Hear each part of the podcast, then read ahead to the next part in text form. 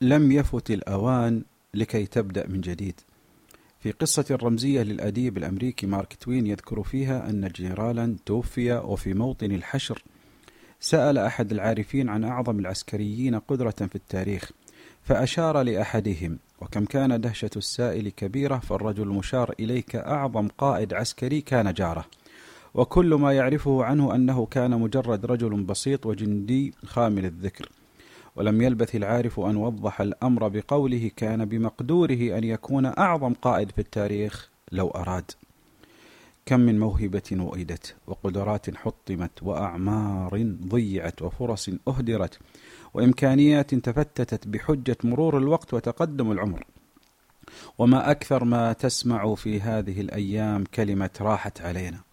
يقول الأديب عبد الوهاب مطاوع رحمه الله بالرغم من عفوية عبارة فات الأوان التي كان يرددها صديقي الذي كان يتنفس السخرية من كل شيء في الحياة كان يسخر من كل شيء لكن رغم هذا فلقد حفرها الزمن في ذاكرتي. الحديث الآن للأديب عبد الوهاب مطاوع. يقول حفرها الزمن في ذاكرتي منذ ذلك الحين وتنبهت تنبه مؤخرا. وتنبهت لتأثيرها السوداوي السلبي في مواقف كثيرة خلال رحلة الحياة. واكتشفت منذ ذلك اليوم أن اليأس هو الحل الأسهل لأي مشكلة لأنه يعفيك من عناء المحاولة ويوفر قطرات العرق ويحمي الجسم والأعصاب من الإجهاد ولكنه من الناحية الأخرى يهديك هدية أخرى جليلة الشأن. هل تعرف ما هي الهدية؟ الهدية هي الفشل. انتهى كلامه. ولا يخفى عليكم أن الجمل والكلمات إذا تكررت استقرت في العقل اللاواعي ثم تصبح قناعة تسير صاحبها دون أن يشعر. ولو تقدم بك العمر فلا تكرر على نفسك أو على من حولك كلمة شخنا أو كبرنا. فمثل تلك العبارات السلبية تعطي أوامر للعقل بالتوقف عن كل شيء جميل. التوقف عن العطاء التوقف عن الاستمتاع التوقف عن التفاؤل عن الفرح عن الضحك عن الملبس الجميل التوقف عن السفر المبهج عن الهوايات المحببة.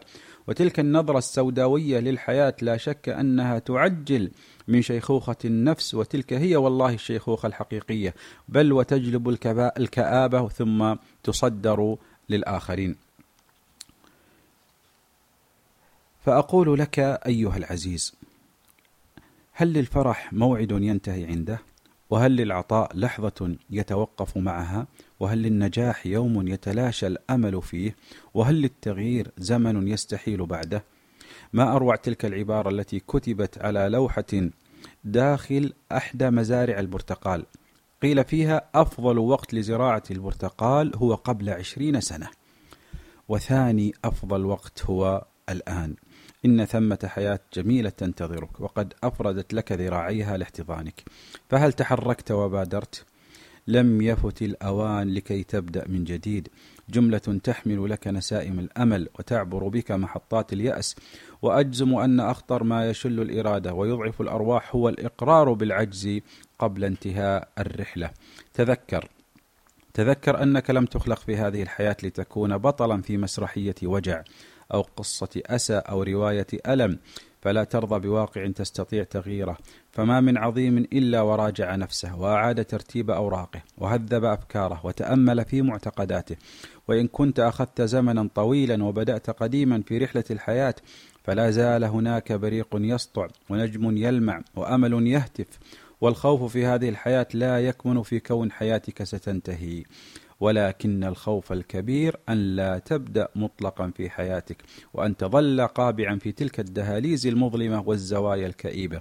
والله من المؤلم أن تنقضي الحياة ولا تزال السمفونية العذبة حبيسة الروح ولا تزال تلك الرواية الخالدة راقدة في عقلك ولا يزال ذلك المنجز أسيرا في داخلك.